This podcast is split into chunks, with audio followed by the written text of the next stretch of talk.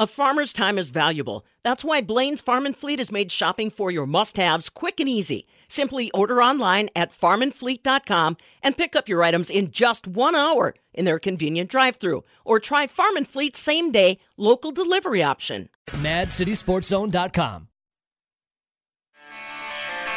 It's Wisconsin's most complete farm show. This is the Midwest Farm Report with Pam Jahnke. Boy, another nice day on the way around the state of Wisconsin. 77 are expected high under partly sunny skies. How are you doing, everybody? It's five minutes after 5 o'clock on this, the 16th day of September. I'm Farm Director Pam Jahnke, and I'm along with you until 6 o'clock. Lots of different uh, items coming your way before 6 o'clock. We're talking with the Secretary of Wisconsin's Economic Development Corporation. Today, they are having what they call Conversation with Commissioners. The governor has put together a blue ribbon task force basically looking at rural prosperity, and they want to have a conversation with you this afternoon. Missy Hughes is going to join us with the details on that before 6. Josh Scramlin's along with us on a Wednesday morning to bring us more details on what's happening with the Wisconsin Agriculture Youth Council. That's another new entity that's been created to get young people more engaged in the process of where their career could take them in agriculture. And it's not all about cows, plows, and sows. Josh brings us an update on that with Wisconsin Ag Secretary designee Randy Romanski after 5:30. Like I said, weather-wise, looks like another nice day on the way today. Dry, 77 are expected high. Sunshine tomorrow and 64. Some clouds back in the forecast on Friday and 61, and a few more clouds on Saturday 62. But right now, no measurable rain in the forecast. We'll talk about that with Stu Muck in about 10 minutes. Joe Biden to fix the economy, we have to get control over the virus. I'm releasing a plan to save lives in the months ahead. We need to increase federal support for testing, doubling the number of drive through testing sites. We absolutely need a clear message from the very top of our federal government that everyone needs to wear a mask in public. Every single frontline worker should have the personal protective equipment that they need to be safe. We need to support schools and childcare programs so parents, if and when they can return to work, are confident that their children will be safe and cared for. And finally, we need to protect the populations most at risk, our seniors, vulnerable populations with pre existing conditions. We need real plans, real guidelines with uniform nationwide standards. It's a simple proposition, folks. We're all in this together. We got to fight this together. We'll emerge from this stronger because we did it together. I'm Joe Biden, candidate for president, and I approve this message. Paid for by Biden for president. Good news earlier this week for the biofuel and ethanol industry when uh, those refinery waivers were rejected by the EPA under orders of President Trump. And of course, the focus is on places like Iowa, but Wisconsin very much involved in the biofuels industry. And uh, Josh, you've got an update on how that looks going forward.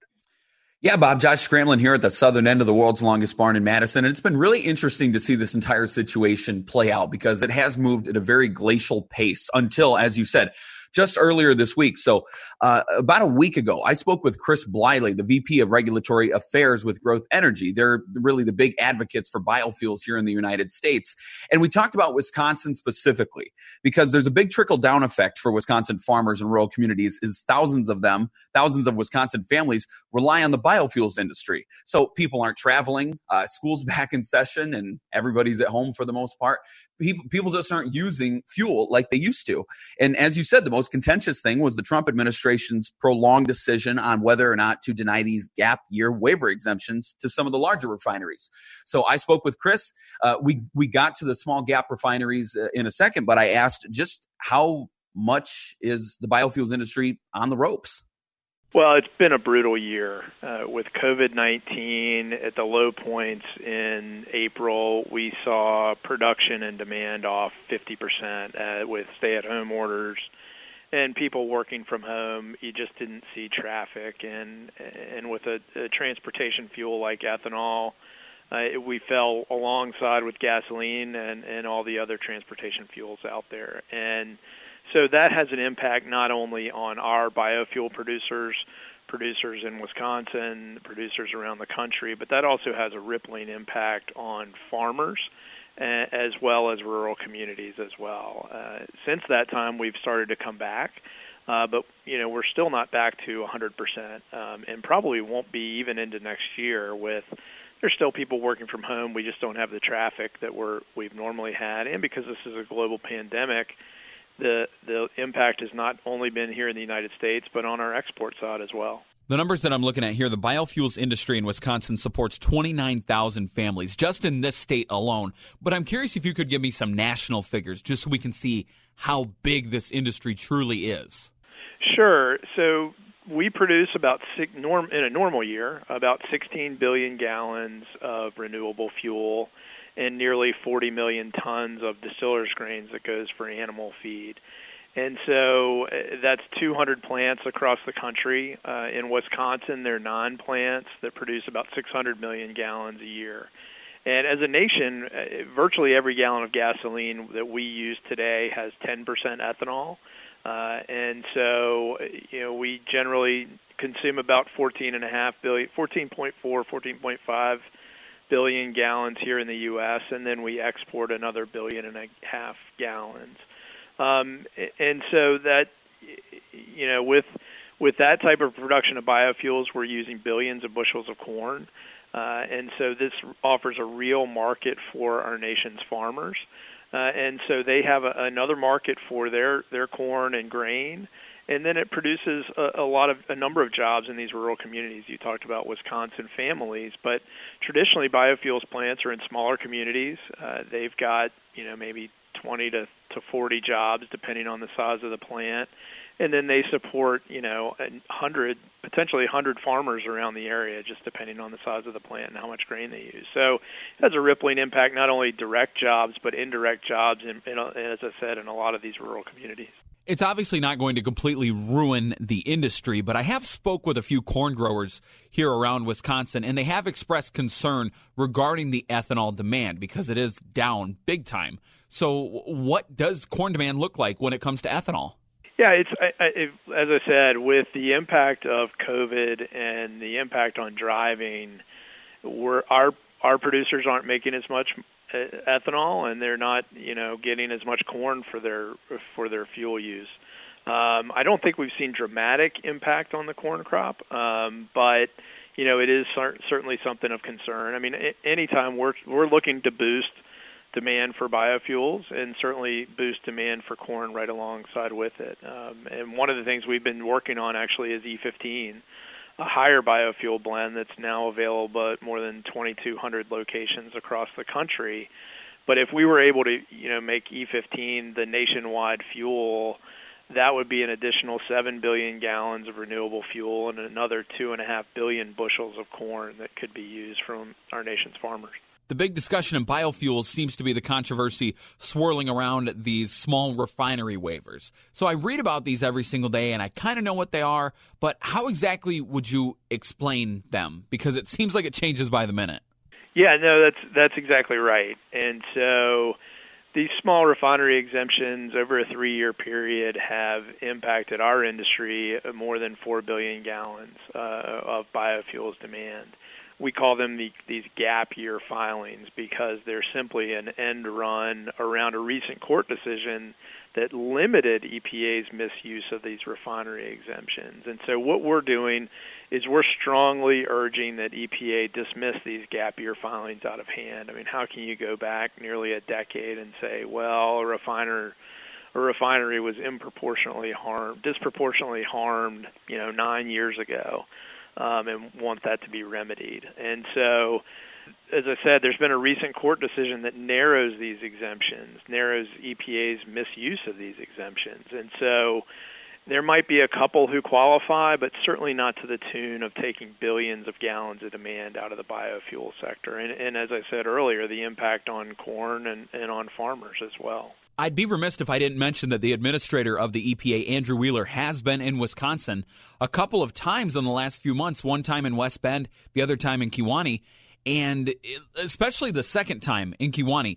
It seems like he had a really difficult time answering questions from the press regarding why they're handling the refinery waiver situation the way they are. So, why is it so difficult to pinpoint why the EPA is handling the situation in the manner they are? Well, so much of it, is, frankly, is is clouded in secrecy. Uh, the only way we've been able to find out some of these refineries who sought exemptions is some good work by the press. To be honest with you, um, and, and unfortunately, we've been able to find that the ones that we've heard about through the press, some of these exemptions have been given to the you know some of the world's largest oil companies, um, Chevron, Exxon and so, how does a company like that get a waiver from what are renewable fuel obligations? It, it just makes no sense to us.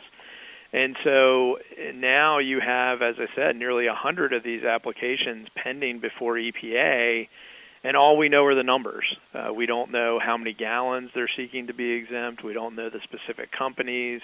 We don't know the specific circumstances, and so that's been uh, part of our argument as well is that shows some put some sunshine on this. If if you're going to claim disproportionate economic hardship and you're going to remove gallons, you know, billions of gallons of biofuel demand from the law, then you need to explain who these are and, and what the hardship is they are truly facing. Is it true hardship? Um, and you know, with the recent court decision that we saw, that's not been the case. And so we're hopeful to get to find out more about these exemptions and certainly hoping that the EPA finally follows suit to narrow their misuse the, uh, from years past. It's tough to talk about Wisconsin biofuels on a state level without relating it back to a national level. So we talked about the EPA administrator, Andrew Wheeler, being here a couple of times. Vice President Pence, it seems like he's here every other week. And then President Trump has been to Wisconsin a few times as well. So Wisconsin is the battleground of battlegrounds in the upcoming election. Is it possible for the biofuels industry to kind of leverage that and use that as a way to have their voices heard? That's exactly right. I think anytime you have a chance to see people on the campaign trail, or uh, alternatively, you have a chance to have an audience with the EPA, I think it's imperative that they weigh in with some of these important issues. And, and refinery exemptions and the impact on biofuels are uh, certainly uh, chief among them. Um, you know, as I said, there are nine plants in Wisconsin, nearly 600 million gallons.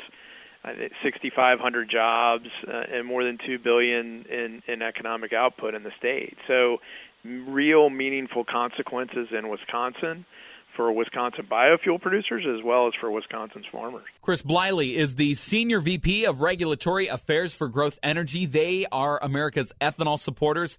The ethanol industry, the biofuels industry, finding itself on the ropes right now, as you heard, due to decreased demand. And due to the pandemic, that demand just really has not been there. Production is down 10% compared to last year. And like so many other industries, unless aid packages are put together, who knows what the future looks like. More details can be found at MidwestFarmReport.com. And for the Midwest Farm Report, I'm Josh Scramlin.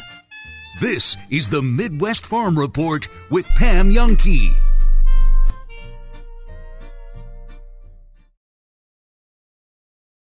Say, have you heard of the Wisconsin Farm Bureau Federation? Yes, it's a grassroots organization of people just like you that care about keeping agriculture strong. By joining Farm Bureau, you also qualify for a number of money saving member benefits on equipment, autos, travel, and insurance. Get more details at WFBF.com.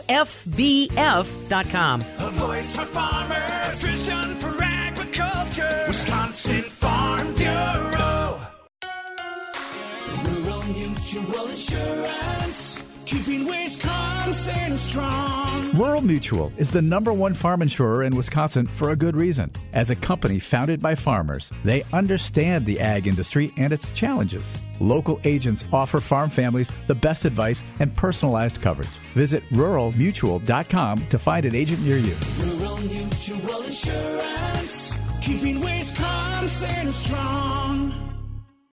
At Wyffels Hybrids, our family recipe for success has been handed down for three generations. Take two parts high performing hybrids, mix with one part unmatched quality, then finish it off with our secret sauce superior customer service. Some people may say it's impossible to get the best hybrids from an independent, family owned company, to which we'd say, have your cake and eat it too. Mmm, Wyffels Hybrids. Quite possibly the best hybrids you can buy. As a business owner, you rely on a lot of people to keep things up and running. Hey, you're not the only one who'd like to kick your IT provider to the curb. Compel Consulting has become the most trusted source of computer services, pain free. Compel works to eliminate the hassles and headaches that technology can bring, helping business owners increase productivity and make more money. Schedule a free technology assessment with Compel today and be more productive tomorrow. Visit CompelNetworks.com. Compel Consulting, professional IT solutions, just like having family in the IT biz.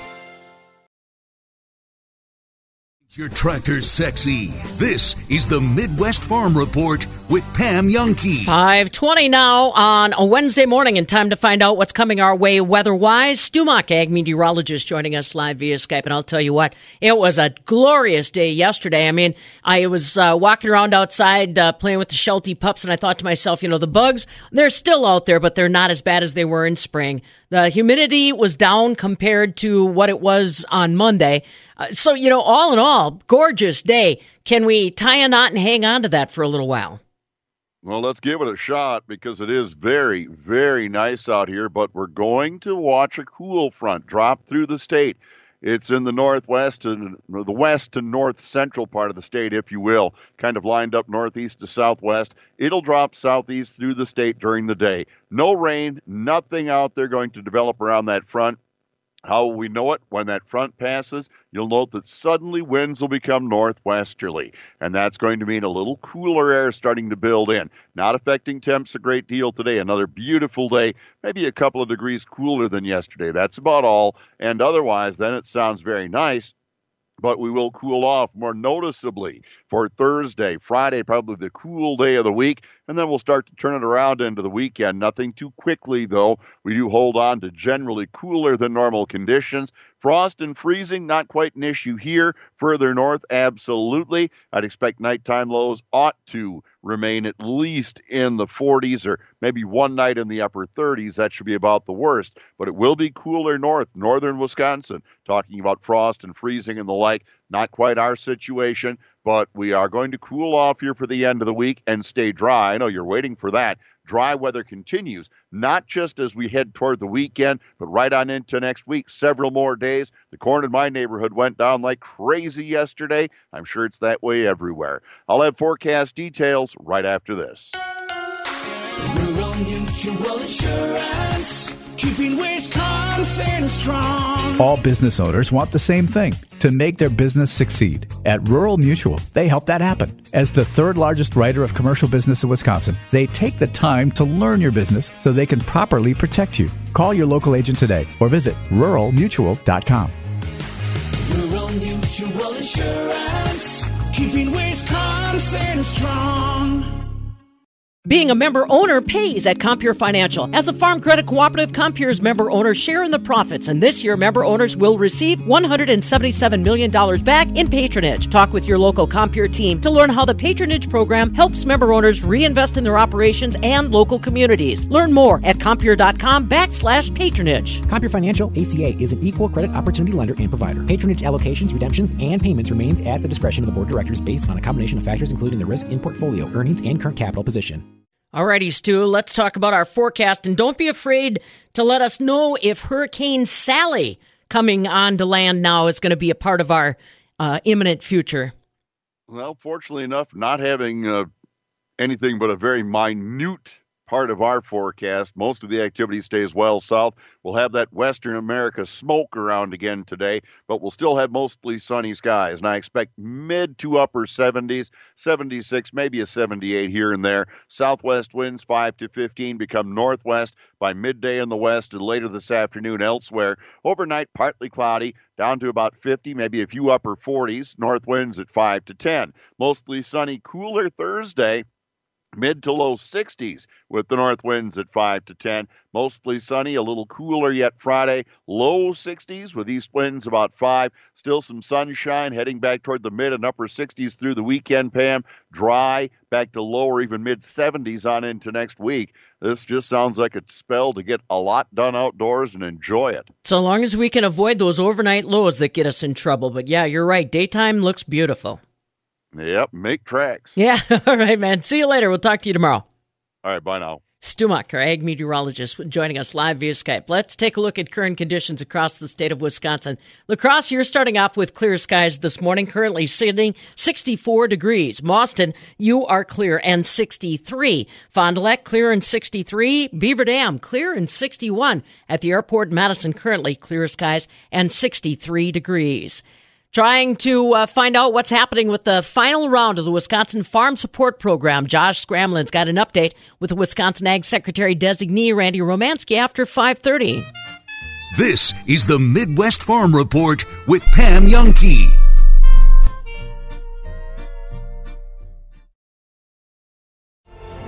All across the nation, we are here for our communities.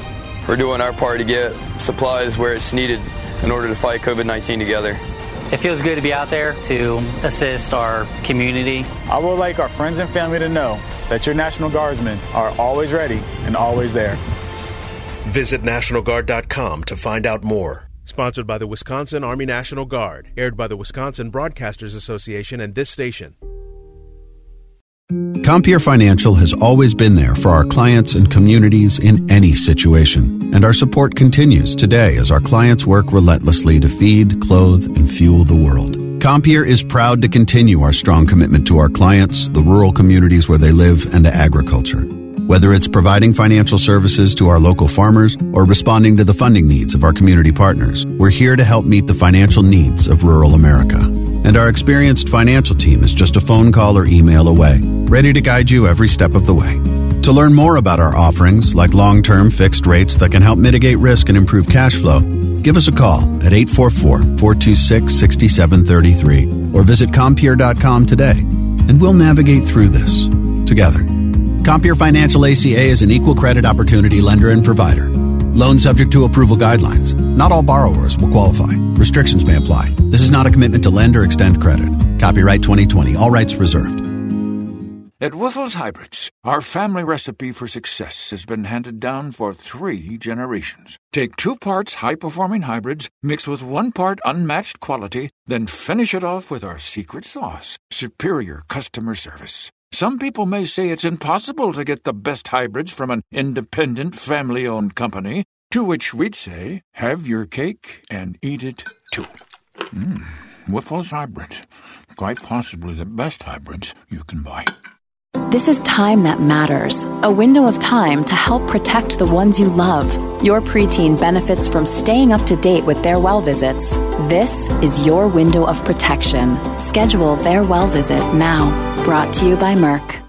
My friend Carly, my friend Anu, the cab driver, the hostess, our waiter, a bouncer, the bartender, random guy, cute guy, and I don't know, maybe 30 strangers? That's a lot of people for a night out, so I'm staying home instead, just for now. I do it for future house parties and tailgating and a better 2021. But it helps everyone in Wisconsin. Find out how to protect what matters to you at dhs.wisconsin.gov slash COVID-19. Attorney John Raihala with Clifford and Raihala. When you ride a motorcycle, you can face serious risks from cars around you. It's a fact. Some car drivers don't watch for motorcycles and they don't see you. Even if they do, some cars don't give bikes the space they need to drive safely. A collision between a motorcycle and a car can be devastating. If this happens to you, we can help. At Clifford and Raihala, we know that motorcycle riders can suffer life changing injuries in a crash, and we can help you recover the compensation you deserve. If you or someone you care for has been in a motorcycle crash, call Clifford and Raihala for a free consultation. We'll fight to help you receive your maximum recovery. For relentless dedication to helping you and your family, choose Clifford and Raihala, hardworking, skilled attorneys fighting for you. For justice, myjustice.com. Neon, day glow, flashing lights, special effects. Today's world puts our sense of sight on overload. Luckily, there are places we can go to refocus our senses. Our national wildlife refuges. It's a wonder how much you'll see once all the distractions fade away. You may see a lone eagle soaring past massive snow capped mountains, or a great horned owl perched stoically on a branch nearby. You may see the furry face of a baby sea otter curiously poking its head out of the dark blue sea, or ancient rocks shaped by centuries of wind. When you see these things, you're seeing the world the way we found it. With over 500 refuges across America, you don't have to go far to make a special connection with nature. Learn more at fws.gov/refuges. That's fws.gov/refuges. Jewelry is always the perfect gift for that special someone. You want to go to Goodman's Jewelers, where they have the experience and patience to work with you to find that perfect diamond. Pendant necklace, diamond earrings, engagement ring. It'll be a one of a kind and all yours at Goodman's Jewelers, a couple blocks from the Capitol on State Street. I saw this yesterday, and I would say I would give an applause as uh, the Oscar nominees. You could put her up for an Oscar. Becky Blank, Chancellor for the University of Wisconsin. Let's give a round of applause for an Oscar worthy performance, Rowdy. Ooh, that was actually in sync. That we was- stopped at the nice. same time. was almost a slow clap. Nice. Uh, so uh, this breaks from uh, Sports Illustrated. It was Ross Dellenger who uh, got a hold of these you know, transcripts. There was a video as well, so you could. Uh, he just he just made it more public, I would say. Uh, one of the nation's most respected universities' presidents plans to tell congressional lawmakers today that college programs do not sponsor athletics with the purpose of generating revenue. Quote from Wisconsin Chancellor's Rebecca Blank. Quote, the business model for college, uh, sorry, let me try that again. The business model for college athletics is greatly misunderstood by the public. We're not running sports to, primar- to primarily make money. Let me repeat that again. Wisconsin Chancellor Rebecca Blank said yesterday in a written testimony, quote, We're not running sports to primarily make money. My retort would be, then what are you? What are you doing then? then how come that why do I got to pay, you know, a lot of money for a ticket, go in and buy a $10 hot dog, you know, like a $5 soda, maybe like a $10 plate of nachos and uh, sit down and watch you make you know, money off of these unpaid kids. Why is it then that when football was canceled, the university sent out a thing saying we're going to lose 100 million dollars? What's Rowdy, when you hear the chancellor say, we're not running sports to make money, to primarily make money, what is the purpose? It just boggles the mind. That's why we give her a round of applause for the Oscar worthy performance. Well done.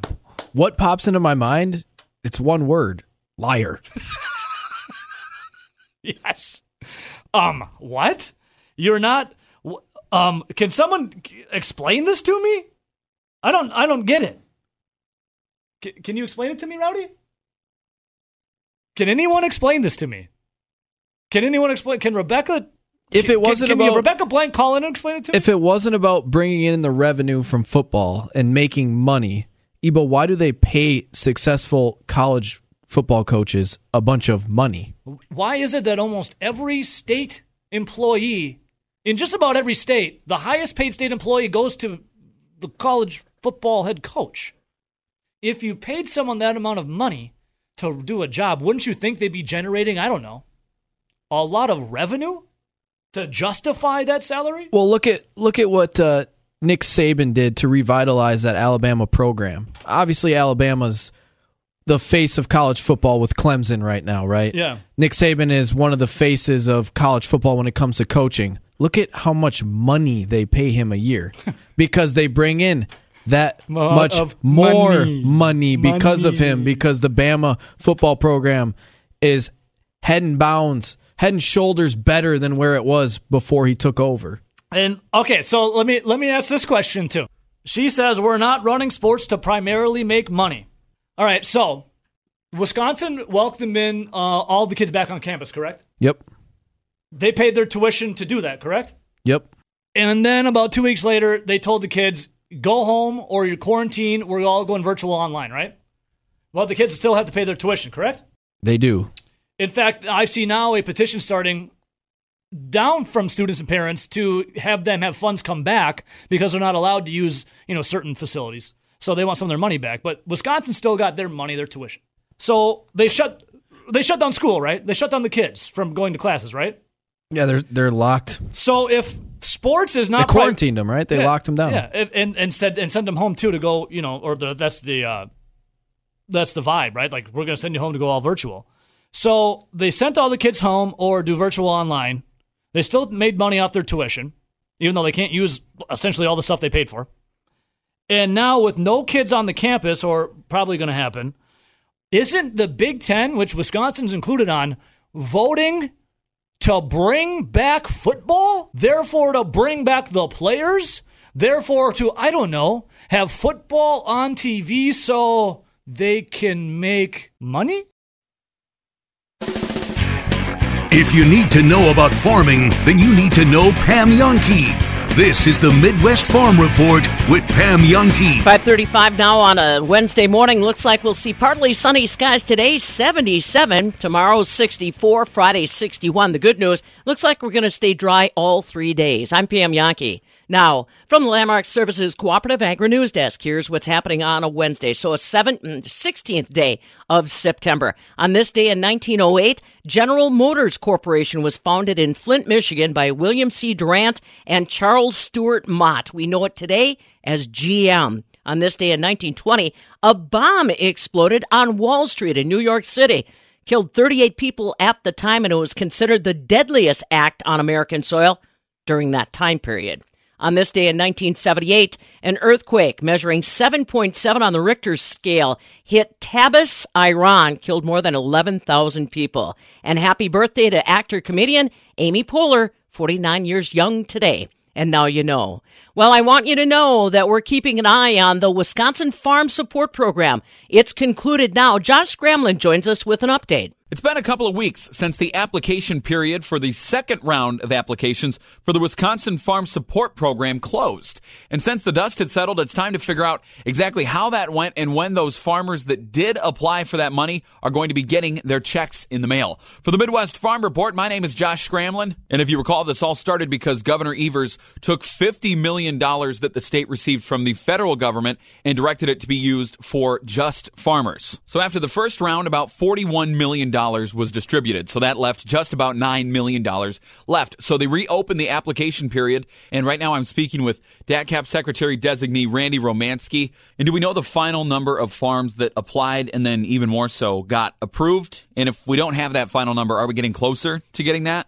That's getting closer. So uh, there are 4,672 applications that have come in. The Department of Revenue is finalizing the review, uh, and they they will continue to do that. Uh, I, I'm so far they've informed us that there are there are more than 3,000 approved applications already, uh, and and again they need to to finish their reviews. But um, we uh, one of the things we saw is we in looking back at the the applicants, um, there was a really big there's a big dispersion from uh, of the number of uh, farmers that applied and the income level. So clearly there was interest um, and a, a need for having a second round so people could could apply for the funding. Okay, so let's digest that. So 4,672 farms applied for the second round of the farm support program, and we know at least over 3,000 of them have been approved for the money, but we don't have a final number on the number of approved farms yet. But what you're saying is that once the income requirements were dropped from a minimum farm income of $35,000 to $10,000, you saw a whole bunch of people in that tier apply for the money. Yeah, that, that's that's uh, that was a strong uh, element of the second round. Uh, so of the of the approved applications thus far, about forty percent are in that uh, thirty thousand dollars in gross income and below. Uh, so there's clearly uh, a group of uh, farms that were affected by COVID nineteen that were not uh, were that were able to get into the second round of applications because we were able to adjust the application um, criteria just a little bit. But one of the things I would say too, Josh, is that reopening it and allowing the rest of the field, uh, uh, the rest of the approved income range uh, to participate, uh, we've we got a, a big dispersion of, of who was uh, who applied. So we got applicants uh, from the ten thousand dollars in gross income all the way up to four million nine hundred ninety nine thousand and nine hundred ninety nine dollars. So uh, there we got it from across the spectrum. Clearly, a lot of interest in that in that lower income range, though. Okay, and then the question on everybody's mind, it all comes down to dollars and cents and when we're going to see that money in our accounts. When can farmers that have been approved expect to see that check in the mail or that direct deposit hit their account? Uh, as of right now, uh, Department of Revenue is saying that they were hoping to uh, get checks uh, out to people uh, mid September. So uh, I think we'll probably have more information on that next week, Josh, but hopefully soon. Okay, so hopefully very soon. But you, you know, I got to ask. That's the question on everybody's mind. And, and it's it's it's something where uh, the Department of Revenue has really done an excellent job when they've when they've given us timelines for when they expect to complete things uh, they've been right on top of it. For the sake of our farmers, I hope that the Department of Revenue keeps batting a thousand with their estimated timelines. And uh, Secretary Designee Randy Romanski of DATCP, I appreciate you talking with me. That is a update on the second round of payments through the Wisconsin Farm Support Program. So there was $50 million initially. That first round, we saw $41 million be distributed to Wisconsin farmers. And then through the second round of applications, which just ended about two weeks ago, we are seeing that final $9 million be distributed to farmers, hopefully in the coming days. That money's doled out. 4,672 farmers applied for it. We know at least at the absolute minimum, 3,000 farmers have been approved to receive that money, and we'll keep you updated as soon as we hear anything else on the Wisconsin Farm Support Program. You can get more at MidwestFarmReport.com, and as always, for the Midwest Farm Report, I'm Josh Scramlin. Joe Biden. To fix the economy, we have to get control over the virus. I'm releasing a plan to save lives in the months ahead. We need to increase federal support for testing, doubling the number of drive through testing sites. We absolutely need a clear message from the very top of our federal government that everyone needs to wear a mask in public. Every single frontline worker should have the personal protective equipment that they need to be safe. We need to support schools and childcare programs so parents, if and when they can return to work, are confident that their children will be safe and cared for. And finally, we need to protect the populations most at risk, our seniors, vulnerable populations with pre existing conditions. We need real plans, real guidelines with uniform nationwide standards. It's a simple proposition, folks. We're all in this together. We got to fight this together. We'll emerge from this stronger because we did it together. I'm Joe Biden, candidate for president, and I approve this message. Paid for by Biden for president. Markets are mixed overnight this morning. December corn's currently down two and a quarter cents at 363. November beans are up to at 993. July wheat currently three cents lower at 549 a bushel. No change on barrel or block cheese prices yesterday. Double A butter gained a penny and a half to a buck 50 a pound on 46 trades. Right now, October milk is up a nickel at 1872 a hundredweight, rolling into a Wednesday trade session. Coming up next, today is the day for you to chime in. Rural prosperity. It took a hit with COVID 19. What can we do to turn things around? Well, your voice is welcome during a conversation with commissioners this afternoon. Talking next with Missy Hughes, Secretary of the Wisconsin Economic Development Corporation, heading up that effort. You stand by. This is the Midwest Farm Report with Pam Jahnke.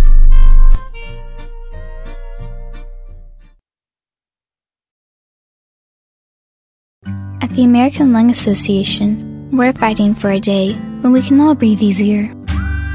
We're fighting for clear skies over every city and healthy lungs throughout the country. We're fighting to keep harmful secondhand smoke out of our public spaces and workplaces. And fighting to free millions of Americans from the addictive grip of tobacco and the devastating effects of lung disease. We're fighting for a day when kids no longer battle airborne poisons in their own homes or the fear of an asthma attack. The American Lung Association isn't just fighting for air, we're fighting for all the things that make it worth breathing, and we can use your help. Join us in the fight. Visit fightingforair.org and read about just a few of the many ways the American Lung Association is fighting to protect the air we breathe, both indoors and out. See what you can do at fightingforair.org. At the American Lung Association, we're fighting for a day when we can all breathe easier. We're fighting for clear skies over every city and healthy lungs throughout the country. We're fighting to keep harmful secondhand smoke out of our public spaces and workplaces. And fighting to free millions of Americans from the addictive grip of tobacco and the devastating effects of lung disease. We're fighting for a day when kids no longer battle airborne poisons in their own homes or the fear of an asthma attack. The American Lung Association isn't just fighting for air, we're fighting for all the things that make it worth breathing, and we can use your help. Join us in the fight. Visit fightingforair.org and read about just a few of the many ways the American Lung Association is fighting to protect the air we breathe, both indoors and out. See what you can do fightingforair.org.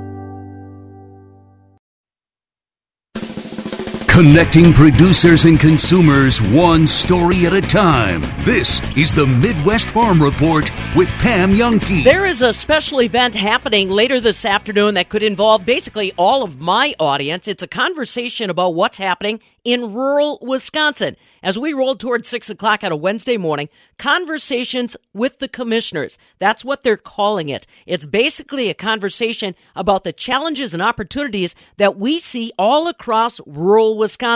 What are the realities of living in rural Wisconsin? What are the opportunities? What are the issues? A group of commissioners has been charged by the governor to put together recommendations, his Commission on Rural Prosperity listening session this afternoon from 3 until 5 p.m. And joining us is the Secretary of the Wisconsin Economic Development Corporation overseeing the Blue Ribbon Commission on Rural Prosperity. That's Missy Hughes. Secretary Hughes, thanks for joining us. Let's talk a little bit about this commission and ultimately what it wants to try to walk away with from these listening sessions and the Commission on Rural Prosperity.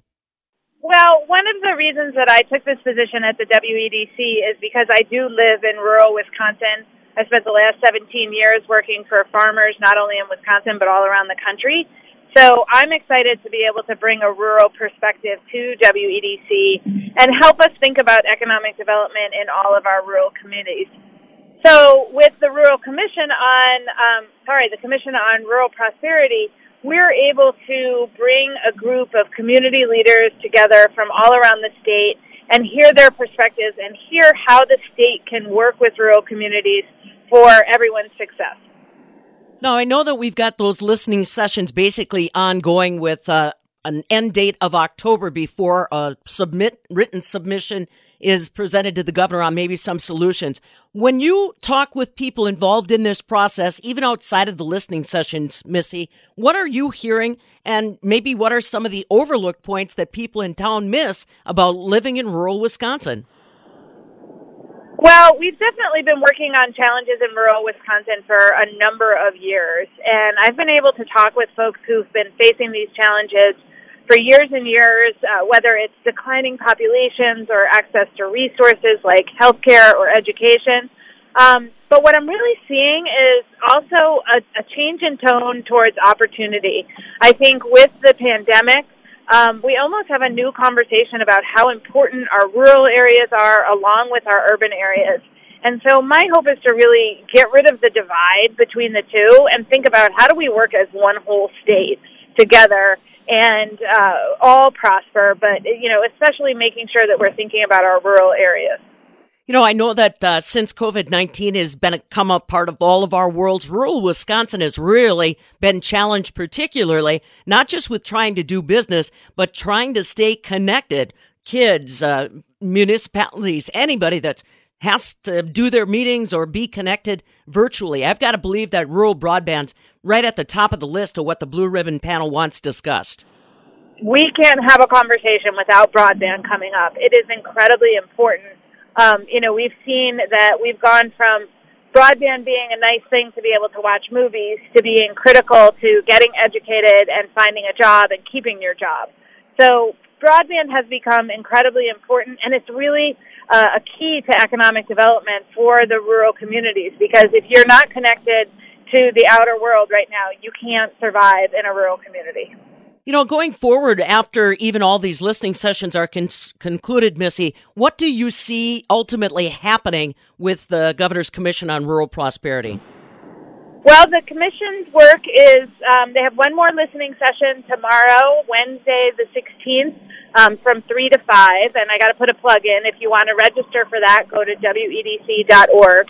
Um, but following the listening sessions, the commission will come back together and think about the themes that they heard, about think about the solutions that they heard, and then we'll be publishing a report to the governor on October 31st with recommendations for strategy or things he might consider con- con- um, including in his budget. And, you know, I, knowing this group of commissioners, they're going to want to keep talking to each other and keep working together. And I hope we're able to hold the commission together and keep talking uh, through the coming months because we continue to see things changing and we continue to need their input. Tell me a little bit about the makeup of the commission, then, Missy, for people that are engaged in this process. Maybe there's voices that they'll recognize in the conversation. Who's already a part of the commission? Well, what I'm really excited about is is how we put the commission together. Um, because I live in a in a rural community, I know that a lot of the conversations happen around a kitchen table. And you have a farmer and a teacher and a policeman and a doctor sitting around the table trying to solve the issues of their community. So what we've done with the commission is really identify those same community leaders. So we literally have a couple farmers. We have a mental health counselor. We have a teacher. And so it's really bringing all those different issues, but they're, they're regular people. Um, you know, they don't represent big associations. They're not lobbyists. They're just out in their communities trying to do good and trying to bring their learning and their experience to the commission. You know, we talk about uh, ultimately submitting suggestions and ideas for the governor's budget by October. Talk to me a little bit more about the rural prosperity effort within Wisconsin Economic Development Corporation. You've got Kelliann Blazek on as director of that particular segment. It sounds to me like uh, Economic Development Corporation is going to stay engaged in the process in a lot of different ways. Well, the, the governor created a parallel track. He created the Blue Ribbon Commission on Office of Rural Prosperity, and he also created in my shop the Office of Rural Prosperity. And so what we're doing is we're learning from the commission, but the goal of the Office Prosper, uh, gosh, I'm having a hard time saying that. The Office of Rural Prosperity is to be a one-stop shop. So a rural community has an idea for a project or needs help with something, they can come to the Office of Rural Prosperity and we'll do the work to go to the rest of the state and the state administration to find out what resources we can bring to the table to help that community succeed.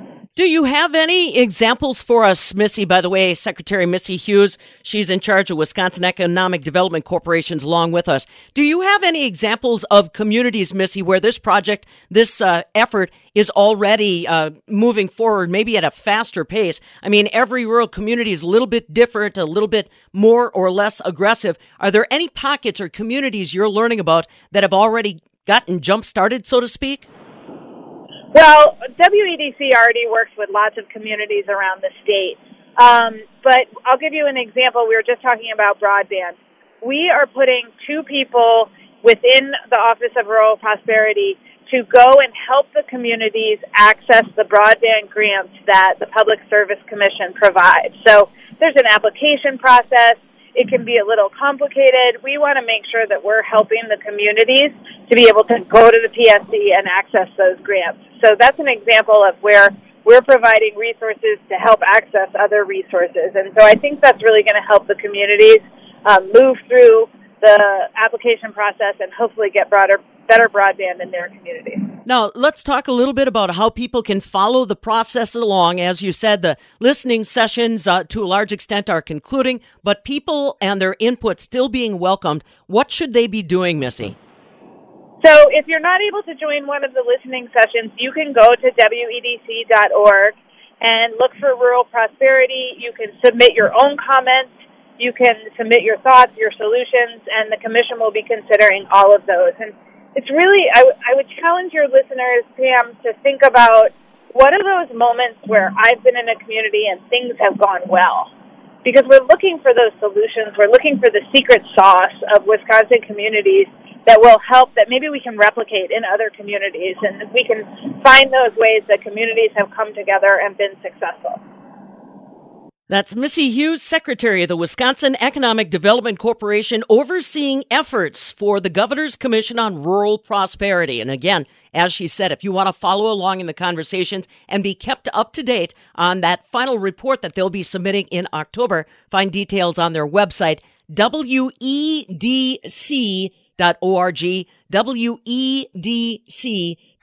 wedc.org. Make sure and try to get registered for that Conversations with the Commissioners right away this morning. Again, wedc.org or follow up on our website for the link, MidwestFarmReport.com. Tomorrow, we'll catch up with our friends from Rice Dairy LLC.